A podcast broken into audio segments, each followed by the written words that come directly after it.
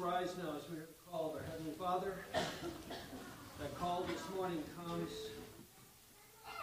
from Psalm 90. The Lord reigns. He is clothed with majesty. The Lord is clothed. He has girded himself with strength. Surely the world is established so it cannot be moved. Your throne is established from of old. You are from everlasting. Grace to you and peace from God our Father and our Lord Jesus Christ. Let us respond by singing praise to Him, taking our hymnal and turning, first of all, if you need it, to 570. Praise God from whom all blessings flow.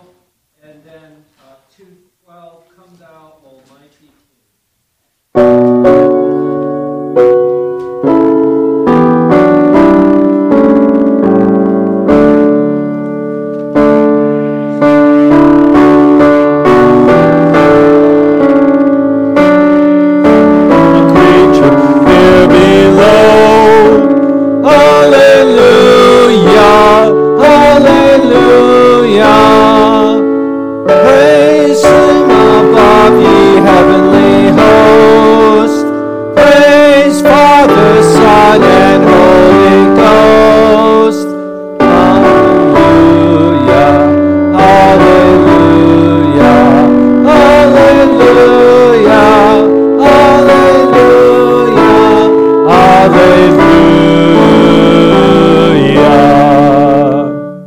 And then 212, Come thou almighty king, help us thy name to sing.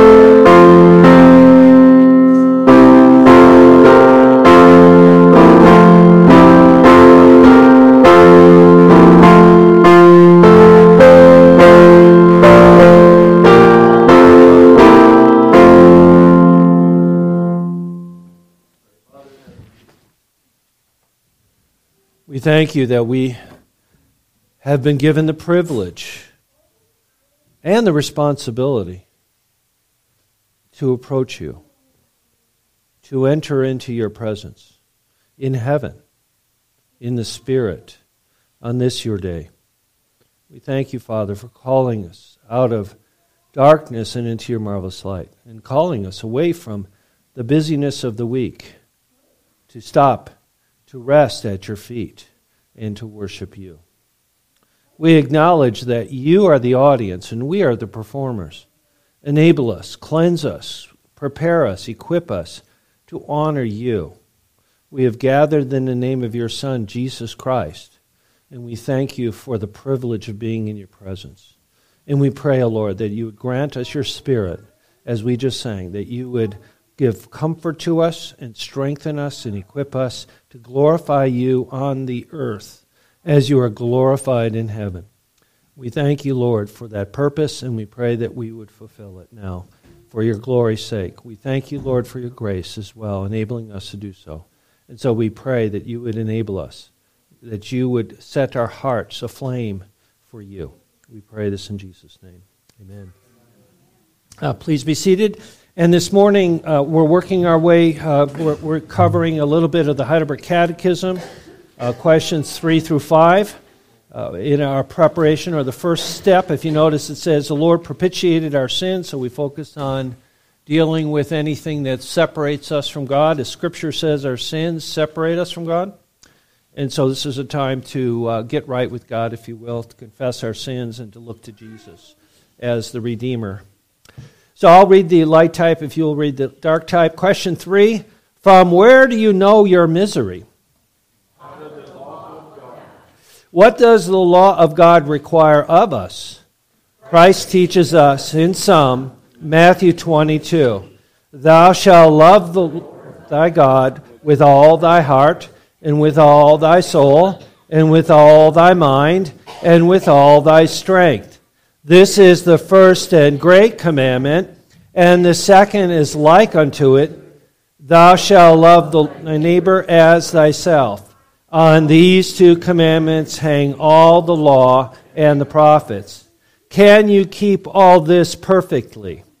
No, for I am prone by nature to hate God and my neighbor. Let us pray. Father in heaven, we thank you, O Lord, for your love toward us. We, ha- we understand that you have revealed yourself as love. God is love.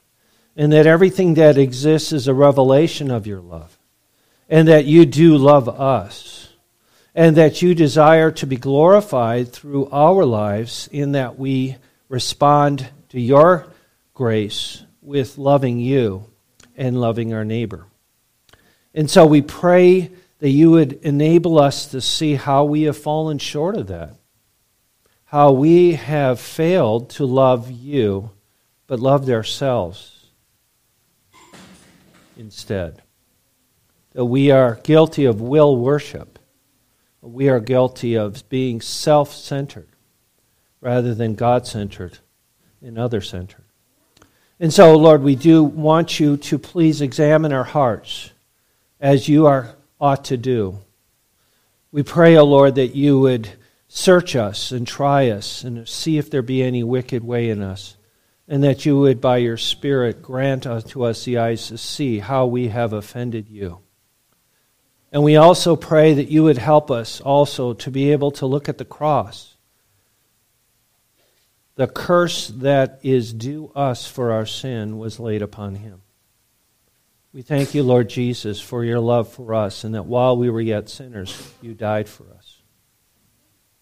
And that death, once for all, covers in the sight of God our sin. And so we pray, O oh Lord, that you would enable us to hate and forsake our sins because they are displeasing to you. And that you would grant to us the joy of forgiveness. For your word says that you blot out our transgressions. You cast them as far as the east is from the west. So far have you removed our transgressions from us. You've accepted us in the beloved. We are your people and the sheep of your pasture. We are your children. We are the redeemed of the Lord. And so we come with rejoicing and singing now, thanking you for the forgiveness we have in Christ. We pray these things now in Jesus' name. Amen.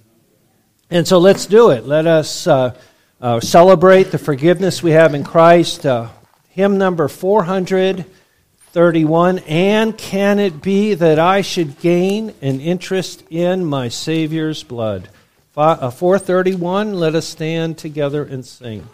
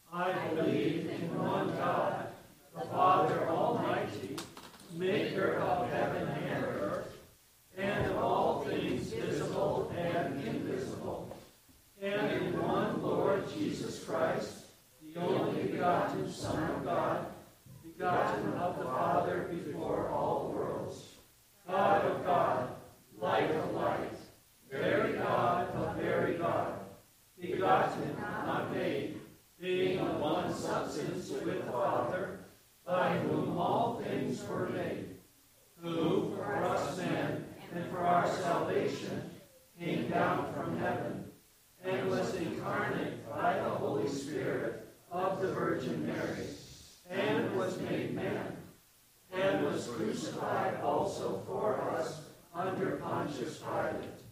He suffered and was buried, and the third day he rose again, according to the Scriptures, and ascended into heaven, and sits at the right hand of the Father.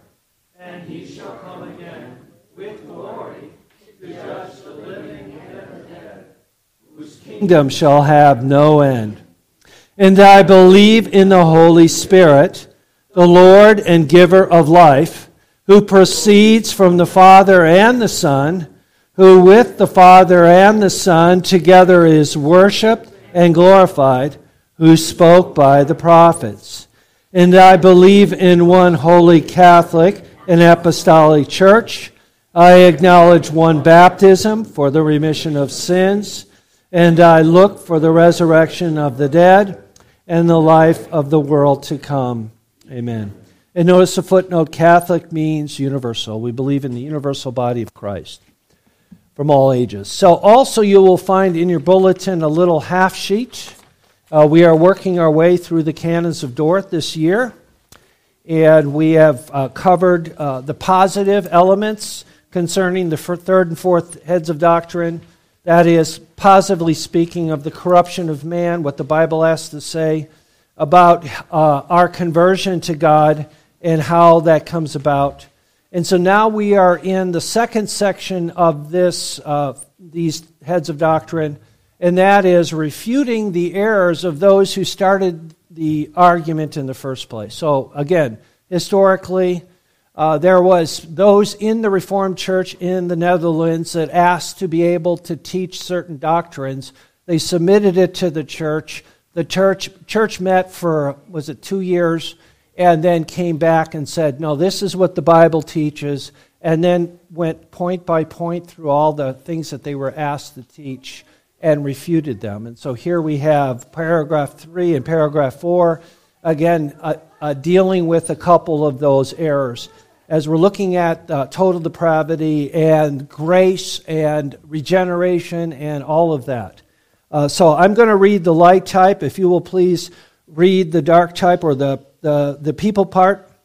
Um, the true doctrine having been explained, the Synod rejects the errors of those who teach that in spiritual death, the spiritual gifts are not separated from the will of man since the will in itself has never been corrupted, but only hindered through the darkness of the understanding and the irregularity of the affections.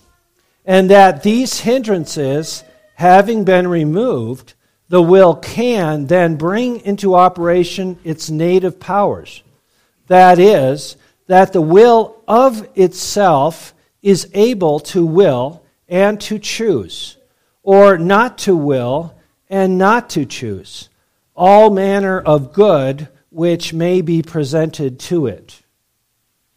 This is an innovation and an error, and tends to elevate the powers of the free will, contrary to the declaration of the prophet. The heart is deceitful above all things and is exceedingly corrupt. And of the apostle, among whom sons of disobedience, we also all once lived in the lust of our flesh, doing the desires of the flesh and of the mind. The Synod rejects the errors of those who teach that the unregenerate man is not really nor utterly dead in sin, nor destitute of all powers unto spiritual good, but that he can yet hunger and thirst after righteousness and life, and offer the sacrifice of a contrite and broken spirit, which is pleasing to God. For these things are contrary to the express testimony of Scripture. Ye were dead through your trespasses and sins, and every imagination of the thoughts of his heart was only evil continually. Moreover, to hunger and thirst after deliverance from misery and after life, and to offer unto God the sacrifice of a broken spirit is peculiar to the regenerate and those that are called blessed. Okay. So we are continuing on in the refutation of errors. Question Do you have a teachable spirit? That's a good question. Calvin, John Calvin, we don't know much about his conversion, but that was the one thing he said that he noticed in himself was when the, he noticed that he before was obstinate. I know everything. I know it all. And God gave him a teachable spirit and humbled him. And so that should be a question that you should ask yourself Do I have a teachable spirit? Um, if so, then we will want to know when we are wrong in order to correct our thinking Okay? Is that true? If you are wrong, do you want to know it? There are people that don't want to know. I, my mind is made up. Don't confuse me with the facts. I know what I know because I know it, and don't bother. Is that your attitude? I hope not. I pray not. So here we see a confrontation with the idea of the free will of man. The free will of man is held to be, extre- uh, to, be to the supreme. Okay? That is the undeniable proof of existence. You ever run into anybody that argues that? Well, I know that I freely choose to stand over here, and now I freely choose to stand over here. I freely choose to do things, and so I have a free will. I know what I know, and I know that I choose all the time. So why are you telling me that I don't have a free will? That's contrary to my experience. Well, and the challenge is the man with an experience beats a man with a doctrine every day in their own mind. Okay? The Bible says let every every is it God is true and every man a a liar. Do we lie to ourselves? Are we self-deceived? Yes. So here we are dealing with uh, the exaltation of free will, and paragraph four is dealing with the denial of the corruption of the will of man. Notice that it says that uh, the will is only hindered. And they, in a sense, they're saying God's grace is given to everybody. Everybody has grace, and so everybody now has a free will. Okay? That's their argument. Notice what is the answer? Number one, Notice that the focus for the answer to this error is the heart. In other words, do we freely choose to do things all the time? Do you freely choose to do whatever you delight to do at the Yeah, we do. So in that sense, we do have a free will. We freely choose what delights our heart. In the unregenerate man, what is the heart? Who said that? God did. Right? Jeremiah, right there. What does it say? The heart is deceitful above all things, and uh, one translation, and desperately wicked. Who said that? God said it. Again, God evaluates the heart of man, Genesis chapter 6, verse 5, before the flood, and 8, verse 2, after the flood. And he says, Every imagination of the thoughts of his heart was only evil all the day. Who said that? God did. God's evaluation of the heart of man is only evil all the day. So, what does that mean? When I choose to do something which is a reflection of my heart, what do I usually do? Almost always do. As an unregenerate, always do. I do evil in the sight of God. If you go on to Heidelberg Catechism, question 91, it says, well, what is a good work? What is something that I can do that is pleasing to God that's a good work? And it says it has to have the right motivation, the right goal, and the right standard. You can do the Ten Commandments, you can keep the Ten Commandments, but what's your motive when you do? Is your motive because I believe in Jesus? True faith? Is your goal the glory of God or the glory of self? I can do something good, I can choose to do something good with the wrong motive. Does that make it good? No. With the wrong goal, does that make it good in the sight of God? If I'm doing it for self, is that good in the sight of God? No.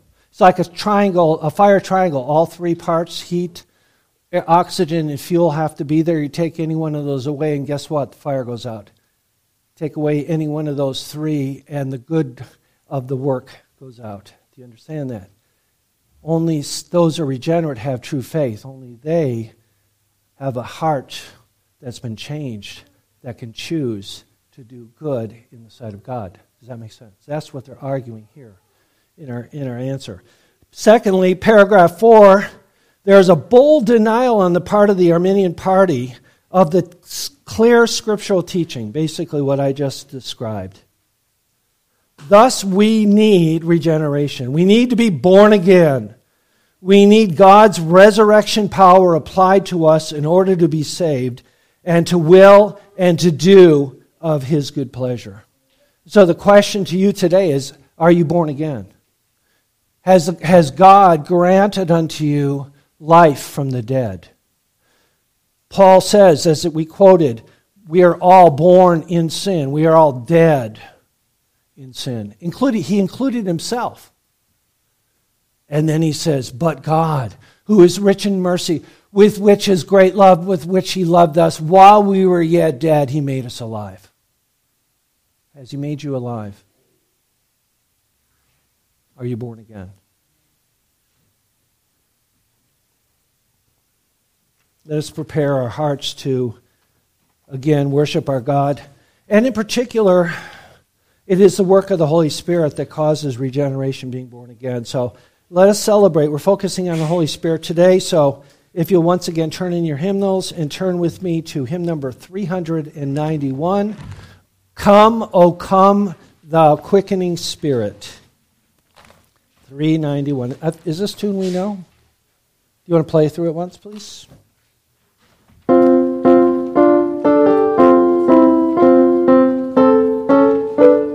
Please stand.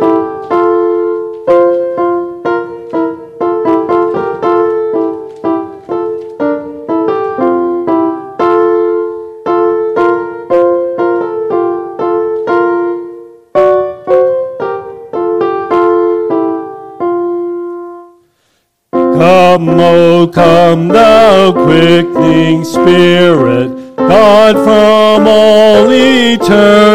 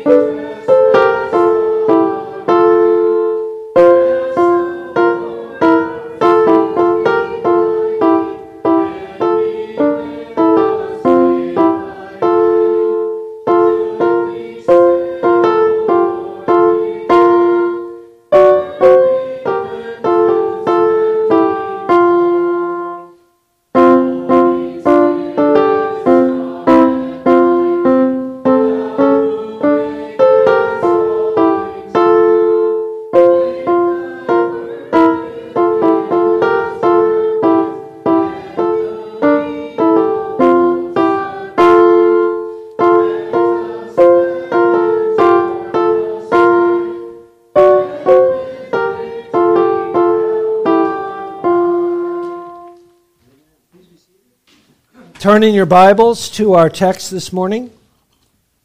That is Ephesians chapter 1.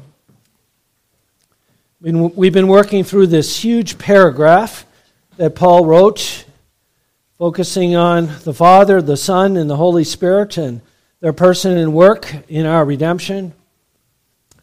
so I'll begin reading in verse 3 of Ephesians chapter 1. Hear now the word of God.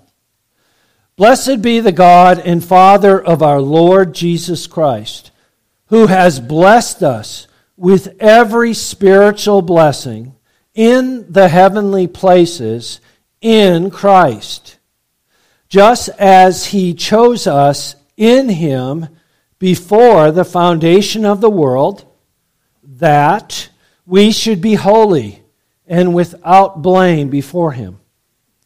In love, having predestined us to adoption as sons by Jesus Christ to himself, according to the good pleasure of his will, to the praise of the glory of his grace, by which he made us accepted in the beloved.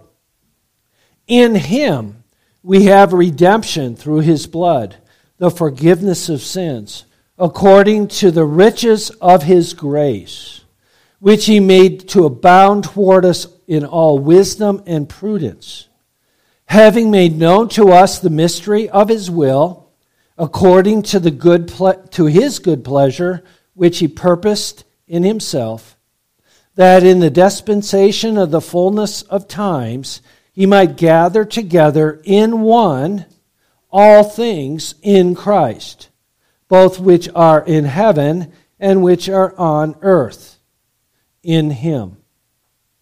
In him also we have obtained an inheritance, being predestined according to the purpose of him who works all things according to the counsel of his will. That we who first trusted in Christ should be to the praise of his glory.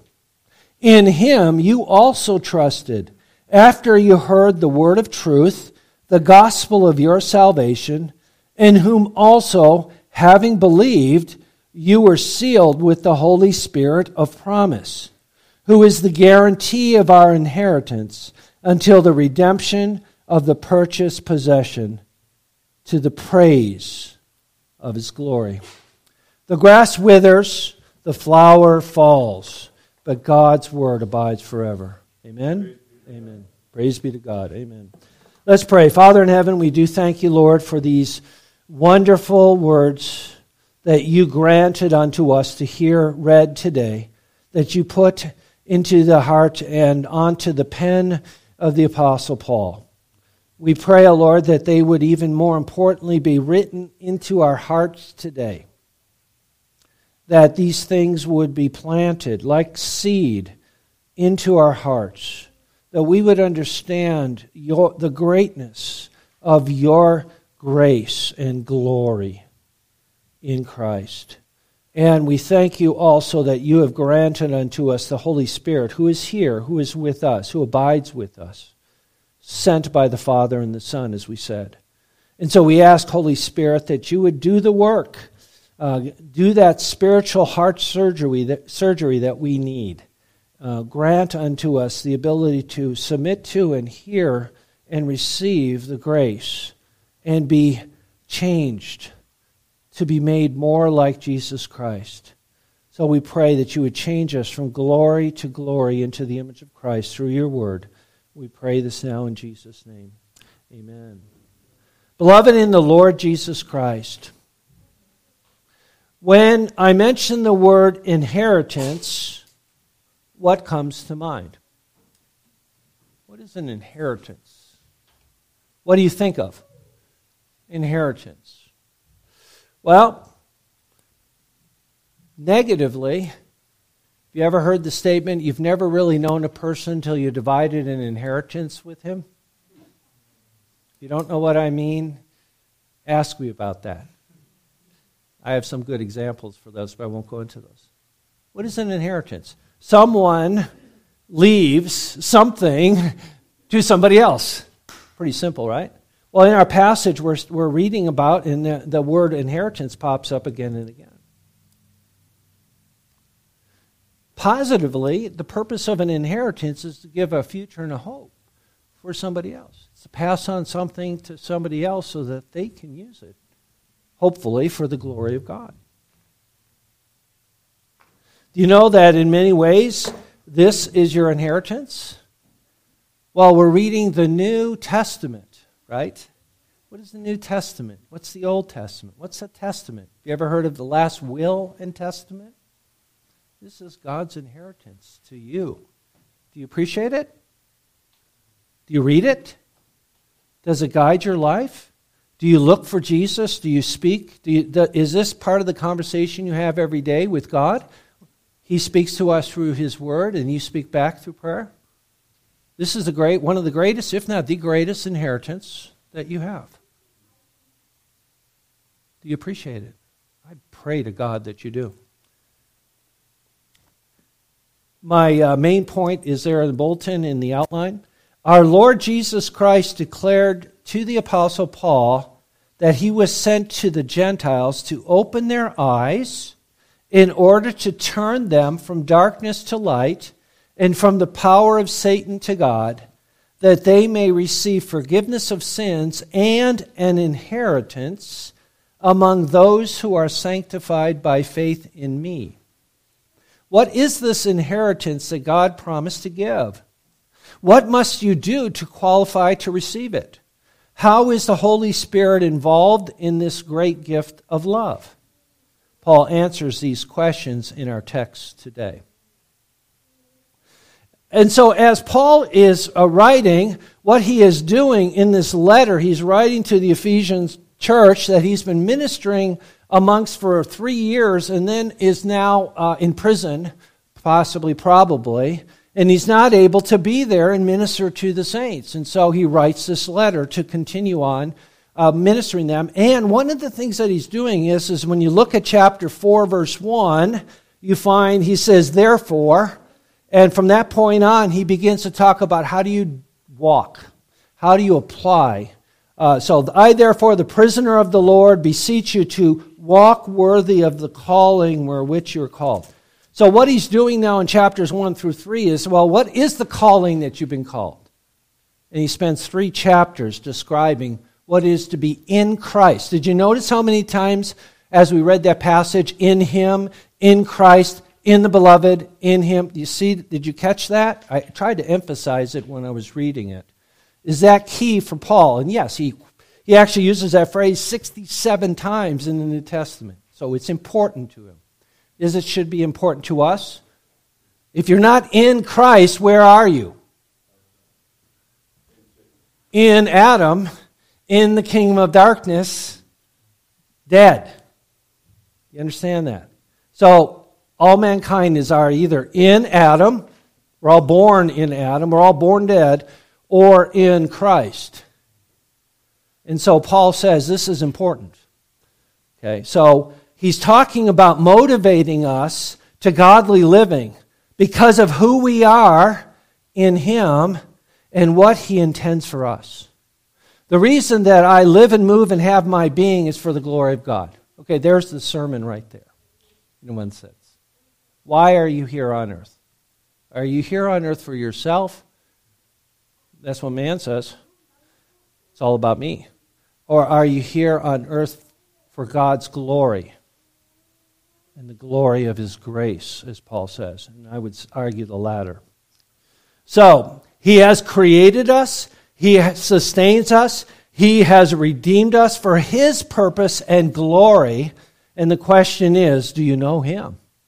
In other words, are you living in relationship with Him, with that being the goal of your life? We talked about that. What's the goal of doing anything? It's the glory of God, it's the revelation of God, it's a revelation of His grace. Is that your goal in life? Is that your goal for being here? Why are you here right now? Is it for the glory of God? Or is it for some other selfish purposes? Examine yourself. So, the three points in the sermon one is grace, two is faith, three is love. Okay, so we're focusing on grace right now. Do you know what God has done for you? And do you appreciate it? Okay. This passage speaks of the blessed triune God, Father, Son, and Holy Spirit. We worship and serve Him. And He has determined, amazingly, He has determined to bless His creation, His masterpiece. Do you understand that? That everything you see around you, everything you experience, everything that there is, is part of the masterpiece of God. Paul writes in, in Philippians, we are his work of art, his poema in the Greek, his masterpiece, created in Christ Jesus for good works. You ever think of yourself as a masterpiece? That God is the greatest artist that ever will be, is working in you and shaping and molding you. He's the potter and you're the clay, and He's working the greatest work of art in the world, each one of us. And all of creation reflects that too, as well. Do you ever stop and say, Thank you, God, for allowing me to see your masterpiece, to hear your masterpiece, to smell your masterpiece, to touch your masterpiece? He's working all things together for his glory. We are his work of art. When did, the, when did God start working with that work of art? According to Paul, from before the beginning. Look at that. Blessed be the God, verse 3 Blessed be the God and Father of our Lord Jesus Christ, who has blessed us with every spiritual blessing in the heavenly places in Christ, just as he chose us in Christ before the foundation of the world. So, when did Christ start working with you? Or when did the Father start working with you? Before you existed, before there was anything. He determined your purpose, your existence. He chose you in Christ, those who are in Christ. Before, in the beginning. He foreordains whatever comes to pass according to the Westminster Shorter Catechism for his own glory. In our catechism, the Heidelberg Catechism, in question number 26, speaking of the Father, it says, Why do you, What do you believe when you say, I believe in God the Father Almighty, maker of heaven and earth? That the eternal Father of our Lord Jesus Christ, who of nothing made heaven and earth with all that is in them, who likewise upholds and governs them by his eternal counsel and providence, is for the sake of Christ, his Son, my God and my Father, in whom I so trust as to have no doubt that he will provide me with all things necessary for body and soul, and further, that whatever evil he sends upon me in this valley of tears, he will turn to my good. For he is able to do it, being Almighty God and willing also, being a faithful Father. So God is working all things together for the good, for those who love God and are called according to his purposes. So God here in the text chose those in Christ. He predestined, notice that, that statement there. He predestined us to adoption as sons by Jesus Christ to himself. But uh, notice I read it. It's better to say translate it this way in love having predestined us. The commas and the periods are not inspired, they were added by the translator. Okay? In love, predestination, God loved us before time. Romans chapter 8, if you want to look that up. In love, he predestined, he adopted, he made acceptable. Is that important for us to know that? to understand that the Father, from all eternity, has a purpose for you.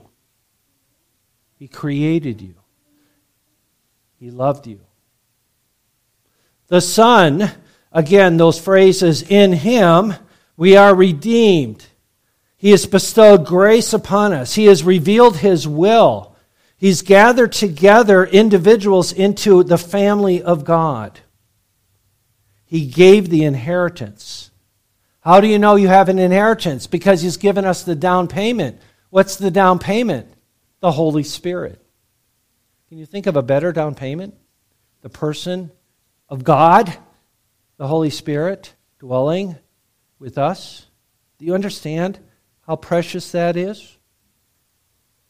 That the Holy Spirit chooses to dwell with you and me? How often do we grieve the Spirit by our sin, and yet He still is with us? You ever, do you ever say, I'm sorry, Holy Spirit, please forgive me for grieving you? Do you ever say that? Should you? Yes, He is a person. He can be grieved.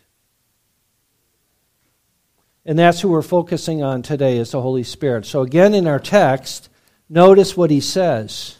In verse 11, in Christ we have obtained an inheritance, being predestined according to the purpose of him who works all things according to the counsel of his will, that we who first trusted in Christ should be to the praise of his glory. In him you also trusted after you heard the word of truth, the gospel of your salvation in whom you also, having believed, you were sealed with the Holy Spirit of promise. Do you know these things? Let me, so here's the application. Do you meditate ever? Do you ever stop and just think about that? You ever talk to God and say, Thank you, Father, for loving me from eternity? Thank you, Jesus. Greater love is no man than this, that he would lay down his life for his friends, but he laid down his life for his enemies. We were his enemies. And He laid down his life for his enemies, making us his friends. You ever say, Thank you? Thank you that I am adopted. My identity is God is my Father, and I can cry, Abba, Father. The Spirit has been given me. Do you ever say thank you for that?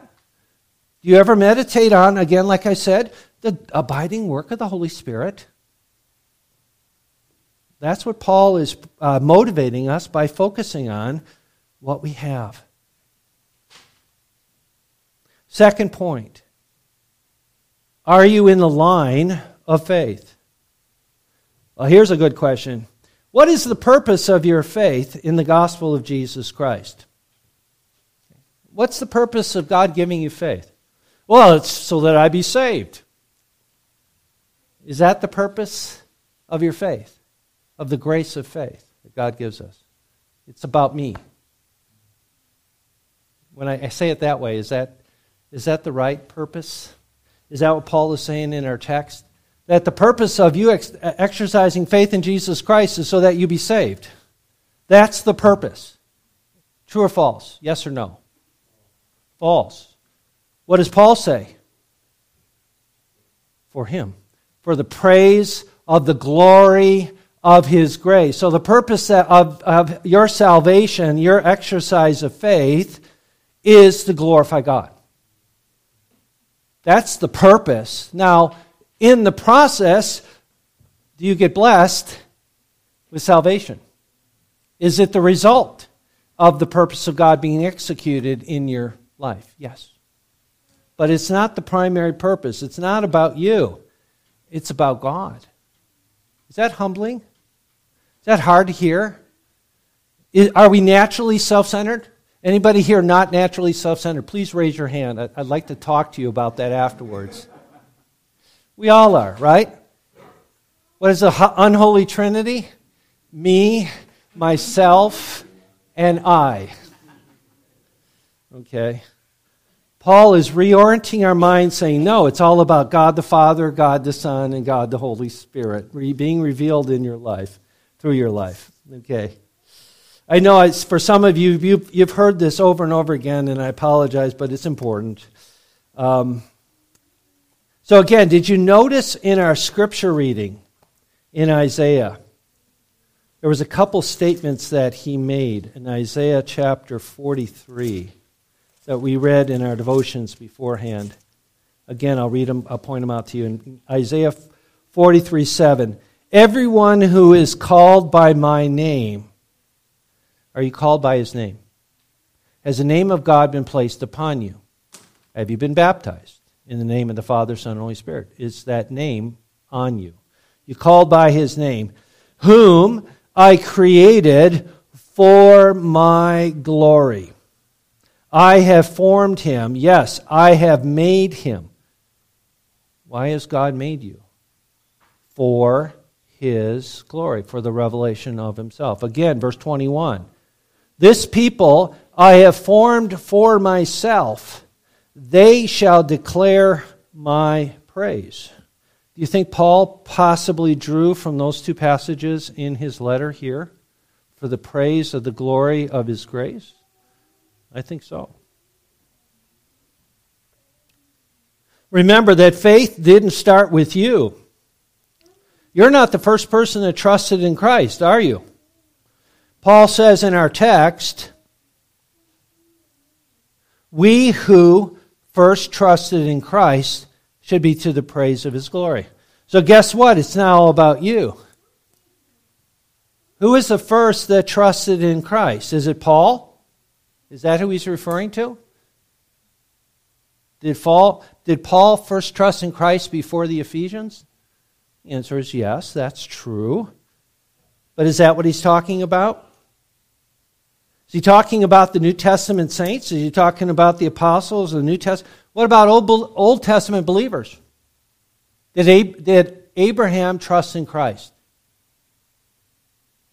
Was he justified by faith in Christ? Paul says so in Galatians and in Romans. The basis of justification by faith is Abraham's faith in the promise. I believe Adam was saved. If you, if you want, if that you're interested in that, you can talk to me later. He heard the gospel, he believed it, and he responded. Anyways, so there were, is, is that the first to trust in Christ? Well, the answer is yes. We are not alone.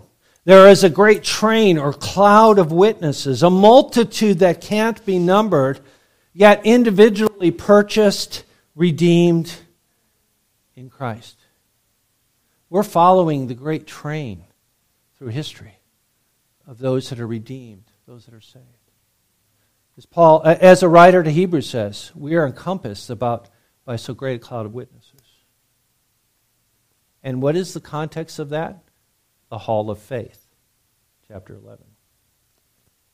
Here, in particular, the amazing thing for the audience is how the Gentiles are now united with Jewish believers. Those who have trusted beforehand are now connected with these dirty dogs called Gentiles. Anybody here a Jew? Anybody here have Jewish background? No? So the Jews looked on all of us as dogs. Did you know that? And they're not puppies. We're talking about mangy, you know, coyotes kind of thing.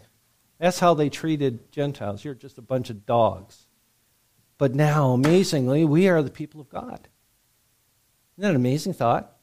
Imagine what the Jews were seeing as they were seeing Gentiles coming to faith in Christ and got them mad. You save dogs, God? Yes. Jew and Gentile united in Christ.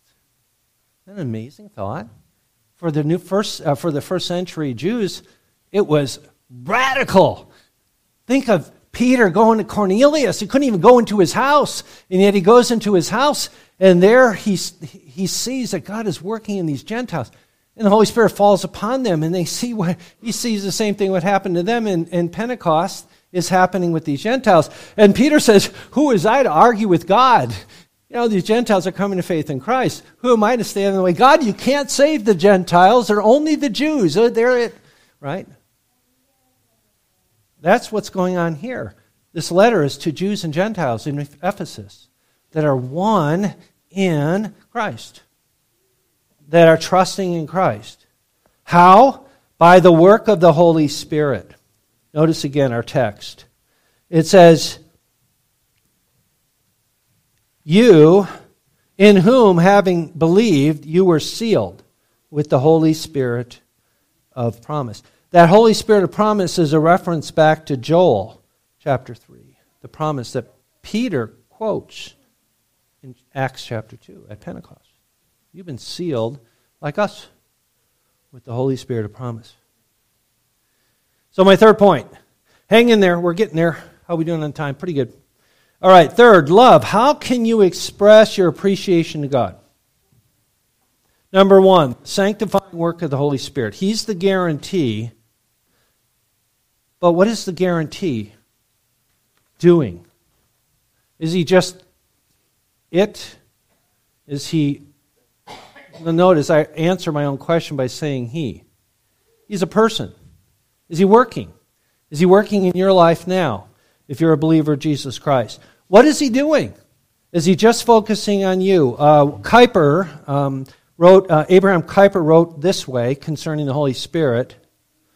Thus, radiating from the sanctification of the redeemed, we see the work of the Spirit embracing in past ages the incarnation, the preparation of Scripture, the forming of man and the universe, and extending into the ages the Lord's return, the final judgment, and the last cataclysm that shall separate heaven from hell forever. In other words, the Holy Spirit was working, is working, will be working.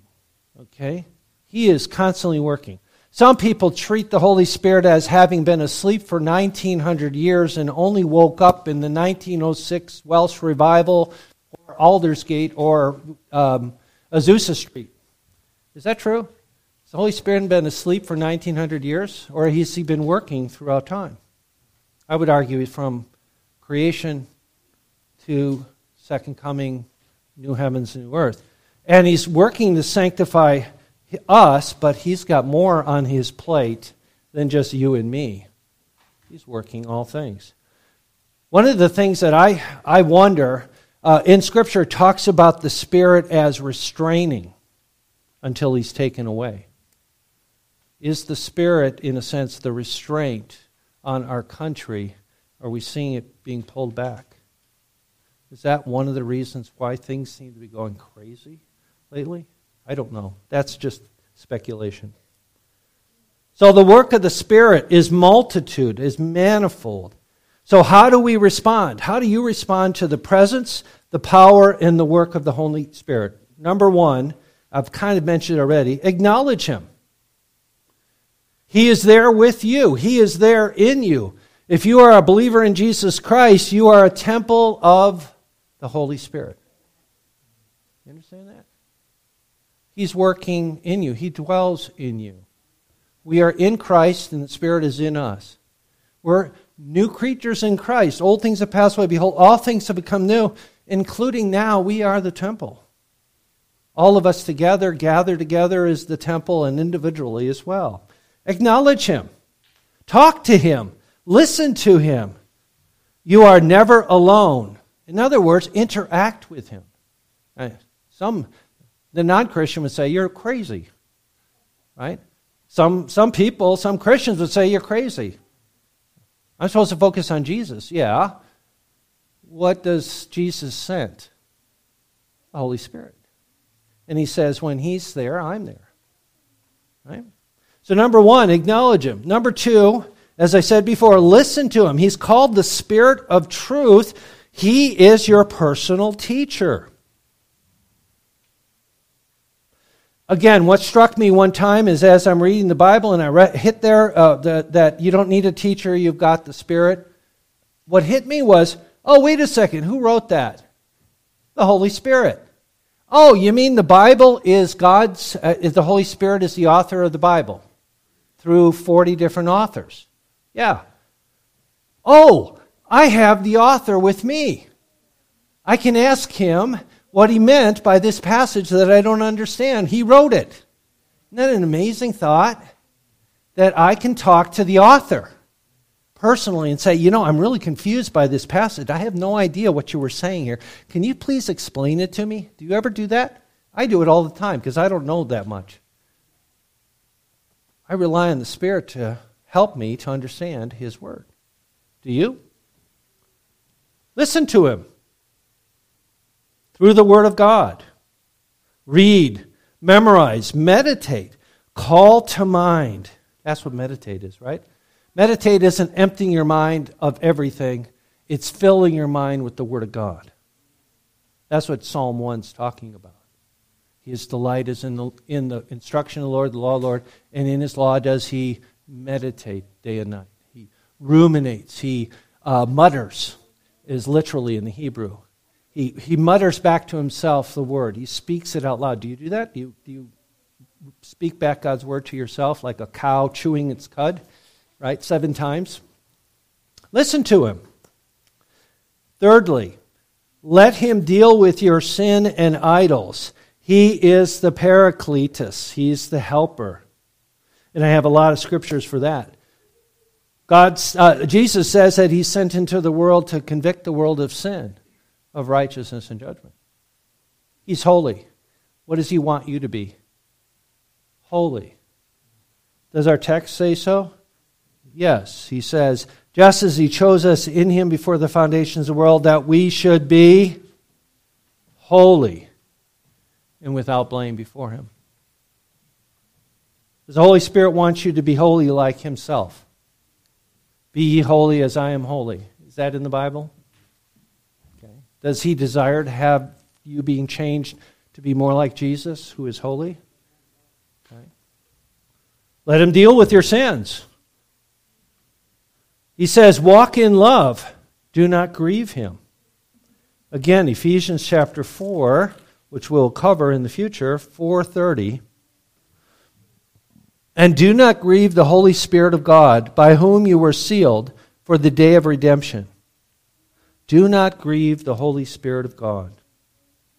Love him. Remember that your body is a temple of the Holy Spirit. In conclusion, some people really like it when I say those words. In conclusion, again, reading Kuyper. How are the multitude of the elect to attain their final perfection? The answer to this will indicate what is the Holy Spirit's action upon all other creatures. The answer cannot be doubtful. God's children can never accomplish their glorious end unless God dwell in them as in his temple. It is the love of God that constrains him to live in his children by their, by their love for him to love himself and to see the reflection of his glory and the consciousness of his own handiwork. This glorious purpose will be realized only when the elect know that they are known, behold their God face to face, and enjoy the intense happiness of close communion with the Lord. We cannot attain our highest destiny unless the Holy Spirit dwell in us and operate upon the inward organs, organisms of our being. He's working. Is He working in you? Do you say thank you? How often do you say thank you? Catechism says how I'm to be say thank you to God for such redemption. One of the ways is by acknowledging Father, Son, Holy Spirit. Amen? Amen. Let's pray. Father in heaven, we do thank you, Lord. We thank you for this portion of your holy word. Thank you for the reminder that we have, we live and move and have our being dwelling in Christ and in the Spirit. And we are called to walk in the Spirit and not to fulfill the lusts of the flesh. And so, Lord, we do pray that you would enable us to overcome, to battle as you have called us to, that work of sanctification, that the Spirit is working in us, but yet you call us also to fight. And so we ask, O Lord, for your grace that we would be able to, as was said, to acknowledge and thank Him, but also to commune with Him and to trust Him and to look for His guidance. We pray that you'd enable us to walk in the Spirit. We ask for your blessing now in Jesus' name. Amen. All right, let's respond to God's word by giving of His tithes and our offering.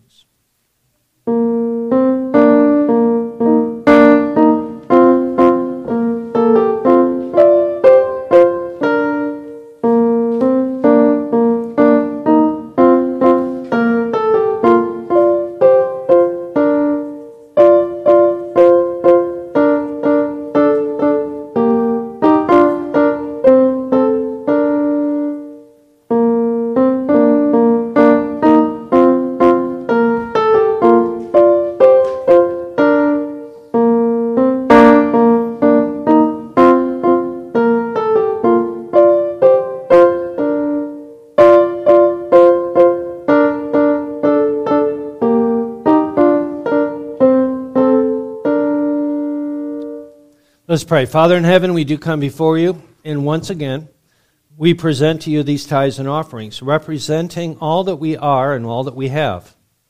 It is a, our way of being able to say that the earth belongs to you and everything in it, and that we are but stewards of the manifold grace of God, including these tithes and offerings, ability to work and to be successful in work. And so we do pray that you would receive these and in receiving them, you'd receive us as we desire for your kingdom to come, your will to be done on earth as it is in heaven.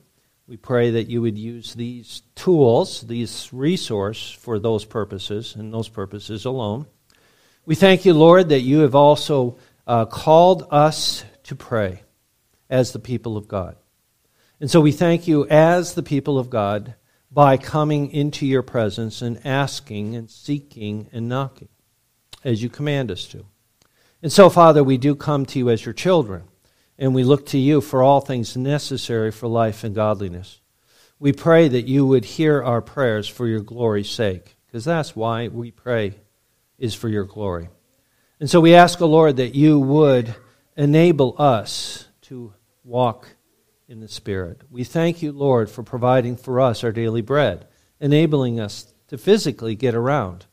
We thank you for not only food and drink, but also breath and life, for relationships with, with one another in the body of Christ and without, for the multitude of blessings that you have given to us. We pray that you would enable us to glorify you in the use of these things, in the interacting with them. We do pray in particular for difficulties and trials that we are facing or that others that we know are facing, as listed in the bulletin. We ask, O oh Lord, that you would heal. That we ask you, Lord, that you would strengthen and equip. We ask, O oh Lord, for victory over sin and death. We ask, O oh Lord, for your mercy in time of judgment. We ask, O Lord, that you would protect us from all evil, deliver us from all evil. Grant unto us the ability to overcome against the world, the flesh, and the devil. We pray, O Lord, for those in authority over us.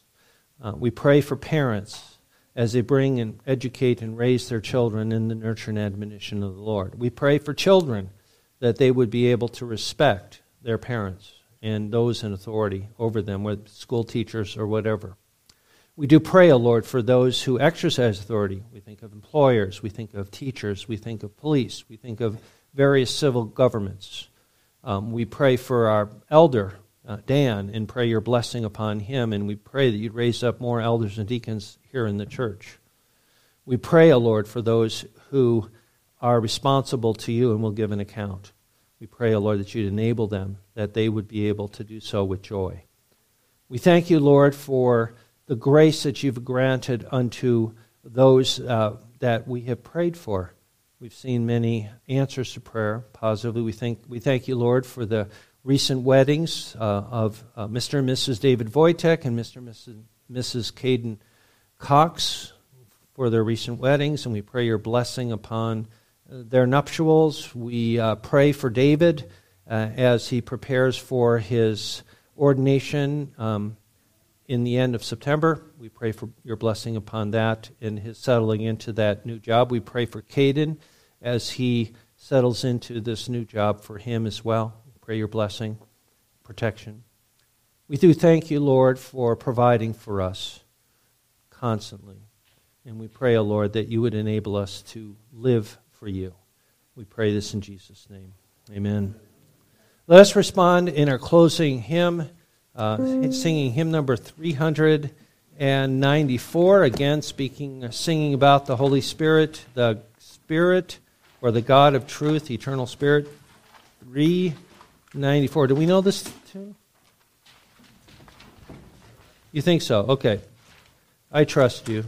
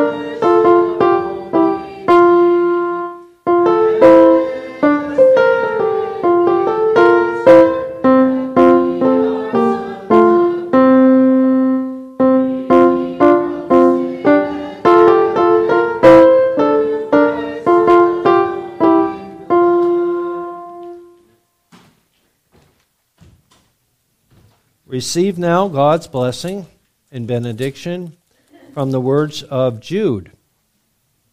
But you, beloved, building yourselves up on your most holy faith, praying in the Holy Spirit, keep yourselves in the love of God, looking for the mercy of our Lord Jesus Christ unto eternal life. Now, to him who is able to keep us from stumbling, and to present you faultless before the presence of his glory with exceeding joy. To God our Savior, who alone is wise, be glory and majesty, dominion and power, both now